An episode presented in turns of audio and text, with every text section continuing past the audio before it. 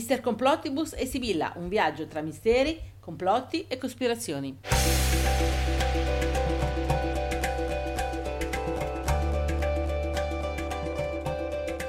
Ciao a tutti da Mr. Complottibus E da Sibilla e da Mirna, la nostra sfera di cristallo. Ecco, benvenuti alla settima puntata del nostro podcast. Sì, prima di tutto ringraziamo chi ha scaricato ed ascoltato le precedenti puntate. Giusto.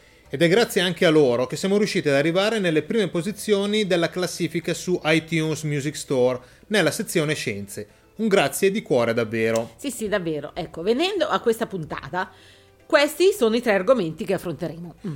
Allora, parleremo degli OPARTS, Out of Period Artifacts, che sono quegli oggetti trovati in giro per il mondo e che non c'entrano nulla con la loro datazione o con il posizionamento in quel posto in quel determinato periodo. Poi introdurremo l'argomento delle scie chimiche, Mm. che giorno dopo giorno solcano il nostro cielo e molti si ostinano ancora a vedere come un normale fenomeno atmosferico. Ecco, Mm. ecco. Per ultimo parleremo del coronavirus e di alcune teorie complottistiche che stanno girando in questi giorni. Ora, mentre i primi due argomenti li avevamo registrati tempo fa, il terzo l'abbiamo registrato proprio in questi giorni. E per chi non lo sapesse, tutti e tre gli interventi sono stati realizzati e mandati in onda su Epiciso. È Piciso, la trasmissione del mitico Davide Ciso Cisini, trasmissione che parla appunto di misteri, complotti e cospirazioni e che si può sentire il mercoledì sera dalle 7 alle 8 alla web radio milanese Silver Music Radio. Sì, e per finire ricordiamo di visitare le nostre pagine Facebook e WordPress e il nostro canale YouTube, Mhm. Ecco. che al momento è in work in progress. Ecco, eh. ecco. E se qualcuno vuole collaborare con noi, mandateci pure del materiale audio, come ha fatto un nostro ascoltatore che a proposito lo faremo sentire nella prossima puntata. Esatto. Ultimissima cosa, la musica che sentite qui in sottofondo è La bellissima colazione su Saturno di Menion. bellissima, ecco. Bene, vi lasciamo agli interventi, buon ascolto. Buon ascolto.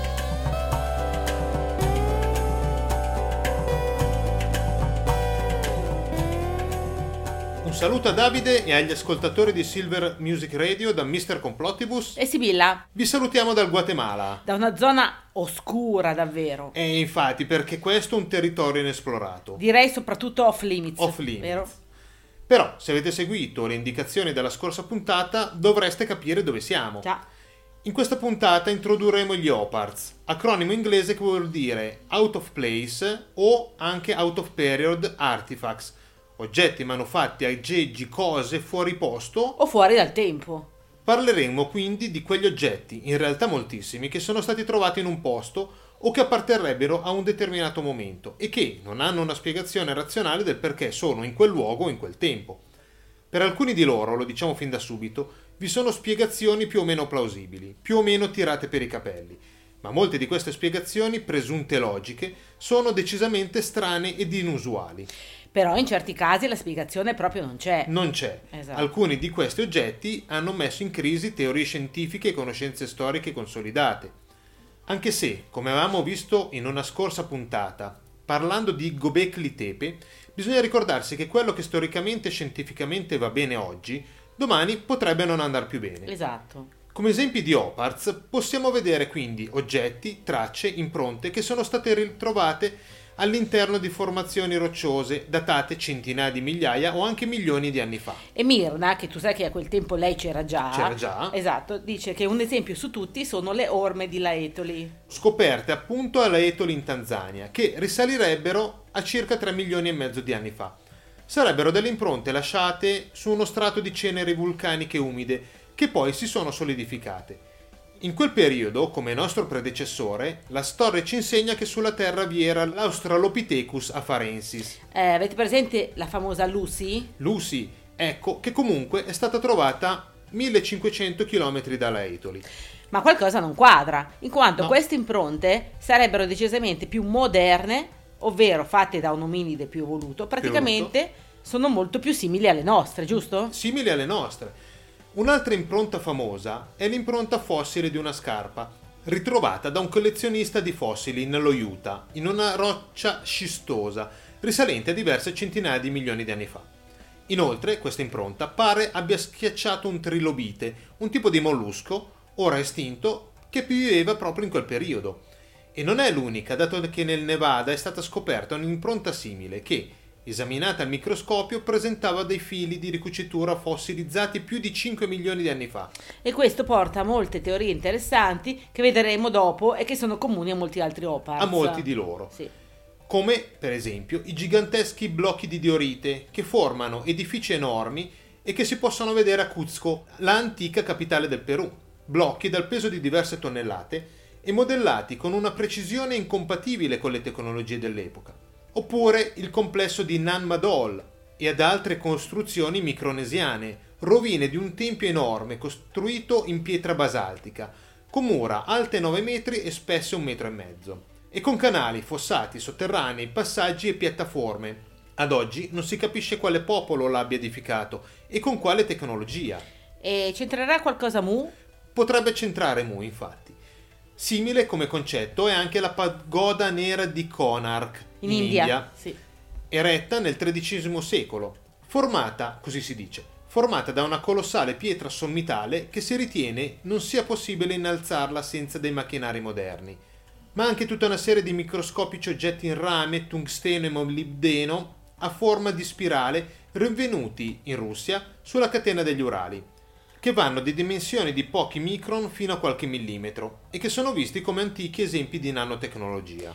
E che dire invece delle pile di Baghdad, quelle vecchie di 2000-2500 anni? Praticamente sono delle giare in ceramica con un cilindro in ferro all'interno e che se riempite con il liquido che si trovava lì in origine potrebbero produrre ancora oggi dell'energia, come farebbe una moderna batteria zicco-carbone tipo Duracell. Poteva servire per procedimenti galvanici? Allora vuol dire che a quel tempo l'elettricità era già conosciuta e sfruttata. Quindi... Eh, mi sa di sì, eh, mi già. sa di sì e i dischi di Bayan Kara Ula ritrovati in alcune grotte cinesi un centinaio di anni fa, dei dischi di granito e cobalto di 30, 35, 50 cm con un foro centrale con delle incisioni simili, anche se più grandi, a quelle che si trovano nei dischi moderni. E sono stati trovati insieme a degli scheletri molto particolari, di bassa statura e con testone grosse. Ed esempi come questi ve ne sono a decine. A decine, sì. come il meccanismo di Antichitera, un sofisticato calcolatore astronomico creato forse dagli antichi greci. Il geode di Coso, in cui un manufatto metallico moderno è inglobato in una roccia decisamente compatta. Il martello di London, un martello di legno e ferro incastrato in un blocco di arenaria. Il mortaio con pestello trovato in California in uno strato di roccia risalente a 30-50 milioni di anni fa. E per ultimo la mitica Fuente Magna. Fuente Magna. Un vaso bol- boliviano con presunte incisioni cuneiformi sumero, proto-sumero. Eh, i sumeri in Bolivia, vabbè. Ma veniamo alle teorie che spiegherebbero questi opars, Mr. Complotibus. Si potrebbe pensare a civiltà evolute come la nostra, o magari anche di più, nate, cresciute e poi morte in un antico passato. Centinaia di migliaia o milioni di anni fa, cresciute e sviluppate seguendo magari un percorso tecnologico diverso completamente dal nostro.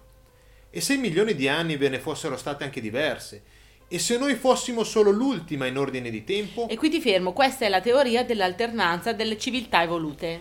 Non sappiamo quanto sia plausibile, però teniamo presente che se vi fosse una catastrofe globale e la civiltà umana scomparisse, in decine di migliaia di anni si perderebbe completamente traccia della nostra presenza. E la natura si riprenderebbe tutto. Tutto Oppure le impronte potrebbero essere state lasciate da viaggiatori temporali e si potrebbe fare una puntata futura sui viaggi nel tempo, sulla cronovisione. Oh sì, qui Mirna ne direbbe. Ne direbbe. Mm. Che si sono catapultati indietro nel tempo e magari hanno anche influito sulla nostra storia. E ovviamente noi non ce ne staremmo accorgendo.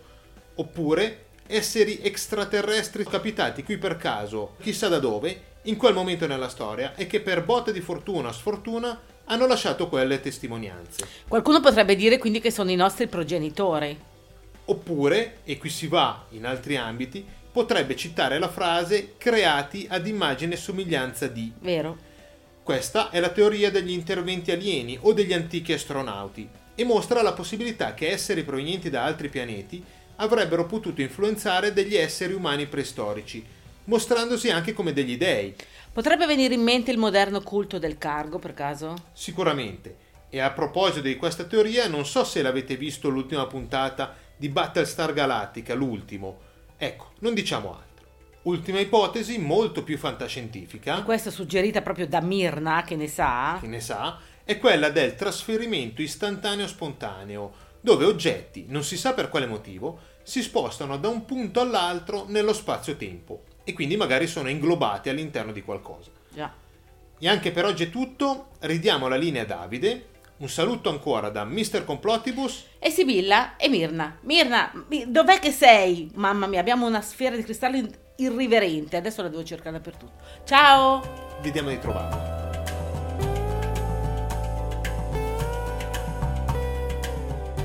Un saluto a Davide e agli ascoltatori di Silver Music Radio da Mr. Complotibus. E Sibilla?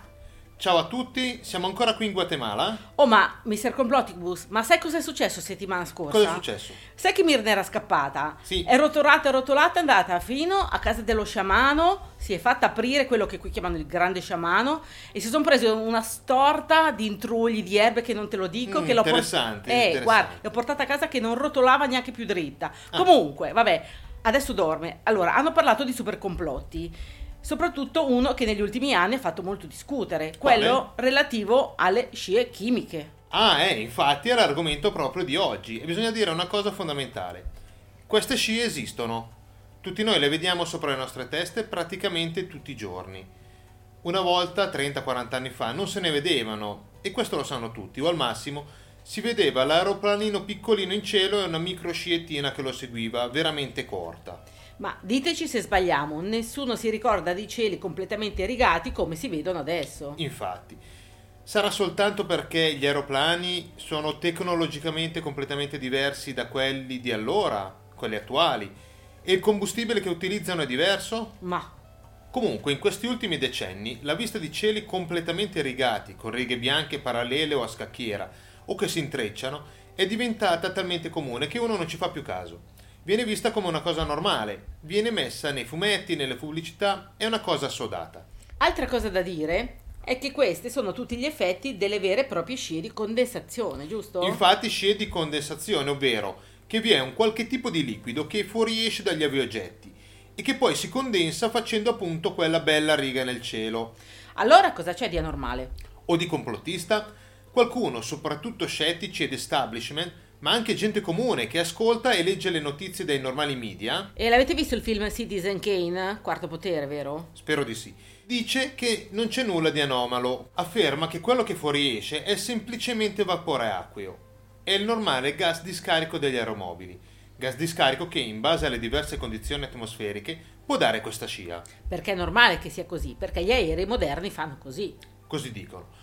Per altri invece che magari hanno voglia di fare qualche ricerca in più o che magari pensano che tutta questa normalità sia un pochettino strana, ragionano sul fatto che ci potrebbe essere qualcosa che non quadra. Che quello che esce da questi aerei non sia semplicemente vapore acqueo, che normalmente si disperderebbe subito, tranne magari in casi eccezionali, dato che invece queste scie, che vediamo spesso sopra le nostre teste, stazionano lì per ore e ore Ma per ore e ore, veramente. Che il liquido potrebbe essere un mix di acqua o di altri liquidi con agenti chimici, metalli vari, come alluminio, bario, eccetera, per esempio. O magari forse, entrando in profondità nei discorsi complottisti, Anche con degli agenti biologici. appunto. Ora, quale tipo di liquido sia è ancora tutto da scoprire. Nessuno ha avuto la possibilità di andare su un aereo in segreto e raccogliere delle prove lì in loco. Magari. Eh, magari in futuro. Ma alcuni hanno preso campioni a terra e, lo vedremo alla fine, hanno preso campioni del liquido proprio in aeroporto, vicino agli aerei. Alcuni pensano che questi liquidi non fuoriescano normalmente ed in modo naturale dagli aerei, ma che vengano deliberatamente spruzzati mentre questi sono in volo, grazie a determinate apparecchiature più o meno complesse, montate, non si sa da chi, su questi aerei. E questo è un segreto di Pulcinella, visto che lo saprebbero tutti in aeroporto, dai piloti, ai meccanici, a chi lavora sopra e sotto gli aerei, alle forze dell'ordine, eccetera. ma nessuno può dire nulla. Detto questo, vediamo ora quali potrebbero essere le finalità. Capendo questo, poi potremo andare a tentare di comprendere chi c'è dietro a tutto questo. Diciamo che la finalità più lampante è quella del controllo climatico. Far piovere o meno, far nevicare o meno, aumentare o meno la temperatura e diminuirla drasticamente e così via. Per modificare il clima, a volte in modo favorevole, a volte per fare veri e propri danni. Si dice geoingegneria. Tipo la neve nel deserto, O che fare- è successo, mi sembra, tre volte. Infatti, o procurare siccità dove normalmente ogni tanto piove, o far germogliare le piante e poi dargli la mazzata e seccarle tutte col gelo. Interessante è vedere quello che succede, e ognuno lo può sperimentare, nelle ore successive alla creazione di queste scie chimiche, dopo che il cielo viene casualmente riempito ben bene di righe bianche. Il cielo si fa completamente velato, lattiginoso, poi la temperatura cambia, spesso si alza per poche decine di minuti per poi diminuire di nuovo. E sarà tutto normale, quindi, ma Sarebbero quindi le normali scie di condensazione degli aerei a fare questo? Fosse vero sarebbe comunque un bel problema. Che questa tecnica si usi per il controllo climatico è oggi assodato, basta vedere quello che nel 2008 il governo cinese aveva fatto nei giorni delle Olimpiadi a Pechino. Serviva il bel tempo e lo si è creato proprio in questo modo. E questo è solo uno dei molti esempi, ovviamente. Se parliamo di controllo climatico bisognerebbe parlare anche di un altro progetto molto interessante, anche in chiave complottistica e cospirazionista. Il famoso progetto ARP. ovvero l'invio di onde radio ad alta potenza nella ionosfera a grandi distanze in modo da modificarla, riscaldarla e perturbarla. Un'arma elettromagnetica a tutti gli effetti, non solo per controllare il clima, ma anche le telecomunicazioni e forse capace anche di, crea- di creare terremoti, forse. Le scie chimiche sarebbero quindi utilizzate per aumentare potenza e portata di queste onde radio. Però le scie chimiche potrebbero anche servire per modificare l'atmosfera in modo da ridurre la radiazione solare, Per diminuire il riscaldamento globale, che è un problema enorme. enorme. Oppure servirebbero per immettere nell'atmosfera delle sostanze, magari metalliche, che aumentino la portata dei radar, in modo da poter sorvegliare aree più vaste. O forse, e qui si va in ambito molto complottista, alla X-File, alla uomo che fuma, le chimiche sarebbero legate a presunti esperimenti governativi e militari, atti a creare il condizionamento psicologico o controllo mentale, tramite l'emissione di agenti psicoattivi in atmosfera. E questo si collegherebbe ad altri discorsi, Tipo il progetto chiamato MK Ultra, che faremo in futuro, forse. Forse. Sì. fino ad arrivare al mitico morbo di Morgellons, molto molto X-File, che sarebbe una patologia caratterizzata tra le altre cose da una presenza di fibre inorganiche sulla pelle o sotto di essa. Questo è molto X-File, eh? Eh, appunto. Sulle scie chimiche vi sono parecchi libri, articoli, video e interviste. Tantissimi. Però vi lasciamo consigliandovi di cercare su YouTube alcune interviste a Enrico Giannini, Sì, sì, Enrico Giannini, segnatevelo, che importante. un operatore aeroportuale di Malpensa che ha fatto delle ricerche sul campo e che ci sono sembrate molto illuminanti. Molto illuminanti. E anche per oggi è tutto, ridiamo la linea a Davide, un saluto ancora da Mr. Complottibus E Sibilla e Mirna che sta smaltendo la sbogna che secondo me ce ne vorrà qua. E ce ne vorrà. Poi diventerà quadrata. Ciao ciao! Un saluto a Davide e agli ascoltatori di Silver Music Radio, da Sibilla Da Mr. Complottibus e da Mirna, ovviamente. oggi parleremo di Covid-19, o meglio coronavirus. Eh sì, e inviamo questo intervento proprio da Wuhan, in Cina. Eh sì, già, no, ci mancherebbe altro che andiamo là, dai. Da dove è partito tutto, Wuhan, ricordiamolo. Era uno scherzo. Era uno Mm. scherzo. L'intervento lo facciamo ovviamente da casa, dove siamo segregati come moltissimi di voi da un po' di giorni. A proposito, state a casa. State a casa. Speriamo di tornare a viaggiare per il mondo come abbiamo fatto in questi ultimi due anni, ecco, alla ricerca di misteri e complotti vari. Esatto. E sul coronavirus si è detto molto, no? Eh sì, Tanti sono stati complotti, soprattutto nelle ultime due settimane. Mm. infatti. Abbiamo cercato quindi di indicare un po' di tasselli relativi al complotto che, secondo noi, potrebbe essere il più interessante, o forse il più veritiero, non sappiamo, per farvi ragionare attorno a questo, tralasciando altri complotti che sembravano un po' più campati in aria, ecco. Ok, facciamo anche una premessa, Eh che sì. potrebbe essere ovvia, ma ogni tanto è giusto farla. Appunto. Pensate a chi sta dietro al governo di una nazione, o ad un gruppo di potere, o ad una multinazionale, e per non parlare di membri di varie logge o sette o del nuovo ordine mondiale e simili. Beh, se qualcuno di loro vuole fare qualcosa, allora la fa, non è che ci pensa due volte. Eh, infatti. Mm. E non ci dovremmo stupire se, per raggiungere un certo scopo, queste persone si disinteressassero completamente del numero dei morti o del casino che ne verrebbe fuori a livello mondiale. E se vogliono distruggere un paese lo fanno, spesso non usano mezzi convenzionali. eh. Non esiste la semplice guerra come la vediamo noi, fatta di armi e soldati al fronte. Esistono guerre finanziarie o economiche, guerre batteriologiche, controllo e manipolazione del clima, attacchi informatici e così via. E spesso le guerre non sono fatte tra nazioni come le vediamo noi, ma tra delle multinazionali, corporazioni, quelle che i giapponesi chiamano zaibatsu. Ora, molte sono le teorie sul chi ha creato questo Eh, coronavirus. Mm. Diciamo questo perché di coronavirus ce ne sono molti e di diversi tipi. appunto, e questo, il Covid-19, che è comunque ancora in fase di studio, è il settimo coronavirus che è stato riconosciuto come in grado di infettare gli esseri umani. Esatto. Stando a sentire i media e i siti di riferimento che molti prendono come veritieri, il coronavirus dovrebbe aver avuto origine tra i lavoratori del mercato del pesce di Wuhan in Cina, nel quale erano in vendita anche altri tipi di animali selvatici. E le prime infezioni sarebbero occorse tra fine novembre e primi di dicembre del 2019. Teniamo a mente questa data. Si parla di virus mutati dai pipistrelli ai serpenti e poi agli uomini. Però cosa c'è da dire? Dobbiamo aggiungere che altri ricercatori della Georgetown University hanno pubblicato uno studio in cui si mostra come i primi pazienti non avevano niente a che fare con questo mercato del pesce di Wuhan. E allora sembra che ognuno dica la sua. E il paziente zero chi è? Eh, chi è? Chi è? Il professionista di Lodi?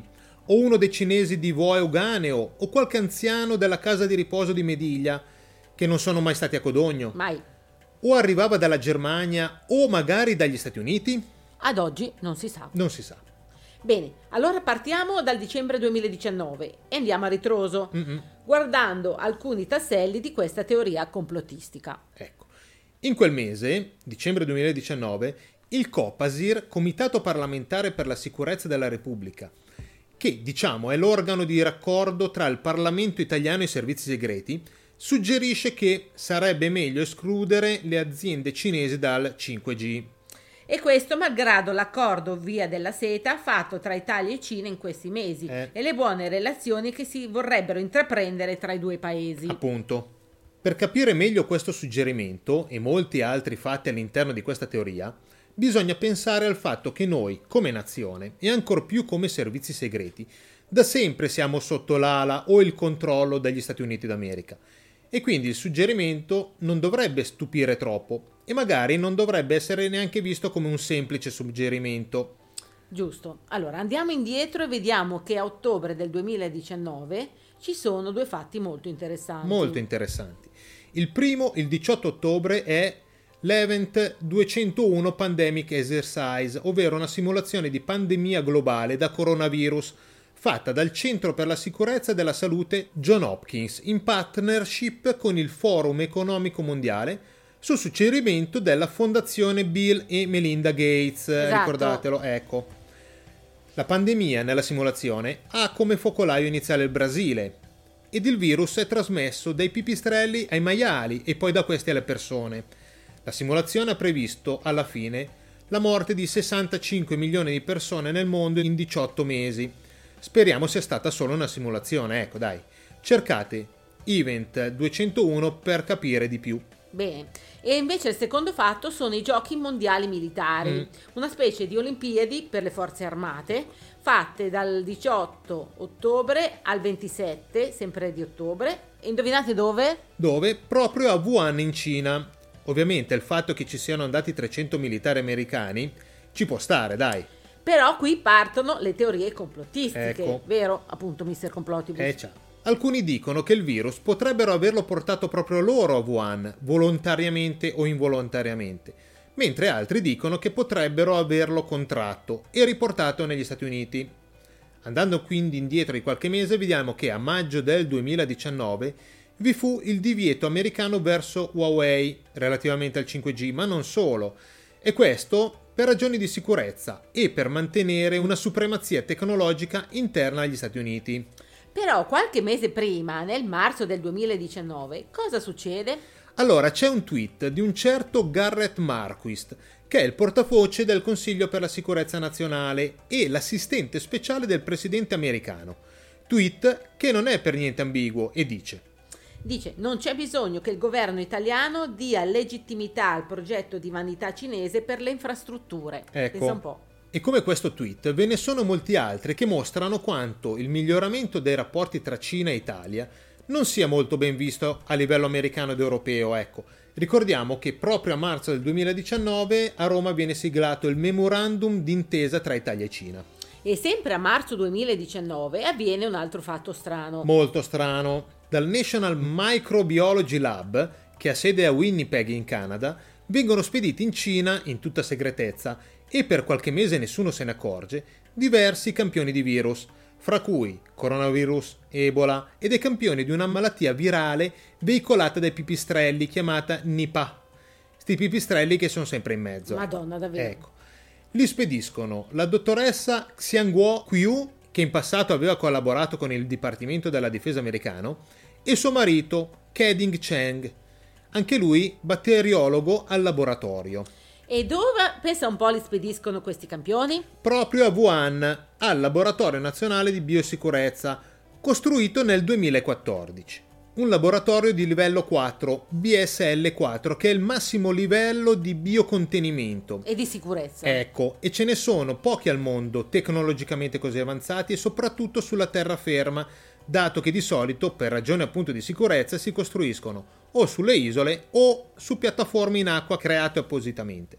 Ma questo non è un laboratorio solo cinese, infatti vi partecipa anche il Galveston National Laboratory dell'Università del Texas, le cui ricerche vengono finanziate dal Dipartimento della Difesa statunitense, dal CDC, il Centro per il controllo e la prevenzione delle malattie, e da varie agenzie federali americane. E vi partecipa anche l'OMS, l'Organizzazione Mondiale della Sanità. È appunto ed è per questo che teoricamente da Winnipeg avrebbero potuto tranquillamente spedire dei campioni di virus e lo avrebbero potuto fare non segretamente. Ma perché invece l'hanno tenuto nascosto per diversi mesi? Ah, teniamo presente che in un articolo su Le Scienze, versione italiana di Scientific American, a febbraio del 2017 si poteva leggere questa frase qua. Fuori dalla Cina, alcuni scienziati si preoccupano che gli agenti patogeni possano fuoriuscire dall'impianto da quell'impianto. Ultimo tassello, a luglio del 2015, l'istituto Pirbright deposita un brevetto di coronavirus attenuato. Ricordiamo che questo istituto è da una parte controllato dal governo britannico, dall'altra finanziato tra i tanti appunto dalla fondazione Bill e Melinda Gates, che avevano suggerito l'Event 201. Però il brevetto sembrerebbe essere relativo a delle forme indebolite del coronavirus, virus che non avrebbero a che fare con quelli umani, ma infetterebbero il pollame e i suini, suini visti anche nell'Event 201. Ma non si era detto che il Covid-19 era una forma mutata da animale a uomo? Eh, appunto, all'inizio eh. avevano detto quello. Vabbè. Bene, per questa puntata è tutto, anche se ce ne sarebbero da dire di cose. Come il fatto che abbiamo visto i complottisti spaccarsi in due fazioni. Opposte. Sì, esatto. Quelli che pensano che il virus sia praticamente poco più di una normale influenza e che tutto sia fatto per relegarci all'interno di uno stato di polizia, di controllo globale. Una prigione a cielo aperto. Ecco, e quelli che, dall'altra parte, pensano che il virus sia molto più letale e faccia molti più morti Vedi le immagini di cinesi che muoiono per le strade e le foto satellitari che mostrano incrementi di anidride solvorosa in Cina, forse dovute ai corpi bruciati, e che quindi ci nascondano la verità. O anche parlare del pandemic bond, di quei 320 milioni di dollari emessi nel 2017 dalla Banca Mondiale e che scadono proprio in questo periodo. Eh, in questo periodo. Vi sarà una perdita del capitale che magari verrà utilizzato per finanziare la lotta contro il virus nei paesi più poveri oppure no? Bisognerà vedere bene le dichiarazioni dell'OMS su quando di preciso questo coronavirus è stato considerato pandemia. O anche del fatto che, e l'abbiamo visto quando abbiamo parlato di Chernobyl, che quando succede un fatto così grave all'interno di un regime cosa succede?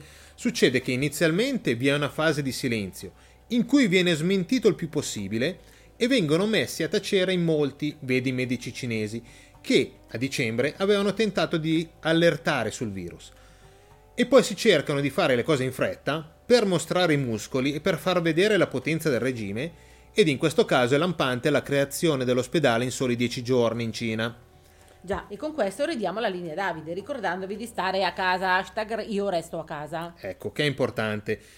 Un saluto a tutti da Mr. Complottibus Da Sibilla? e da Mirna. Sì, che è triste, è chiusa in casa perché gli hanno negato anche il teletrasporto. Eh, pensa. poverina, Sta dai. piangendo lacrime di cristallo. È di cristallo.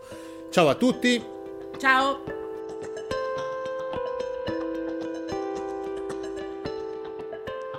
Allora, vi è piaciuta questa puntata? Sì, dai, speriamo che abbiano trovato dei punti interessanti. su. Eh, speriamo, Ecco. dai. Prima di salutarvi, vi lasciamo con gli argomenti della prossima puntata del podcast. I fantasmi Il Deep Web, il Dark e il Marianas Web. e il Club dei 27. Un saluto e buone cospirazioni a tutti. Da Sibilla? Da Mr. Complottibus e da Mirna. Esatto. Ciao. Ciao ciao.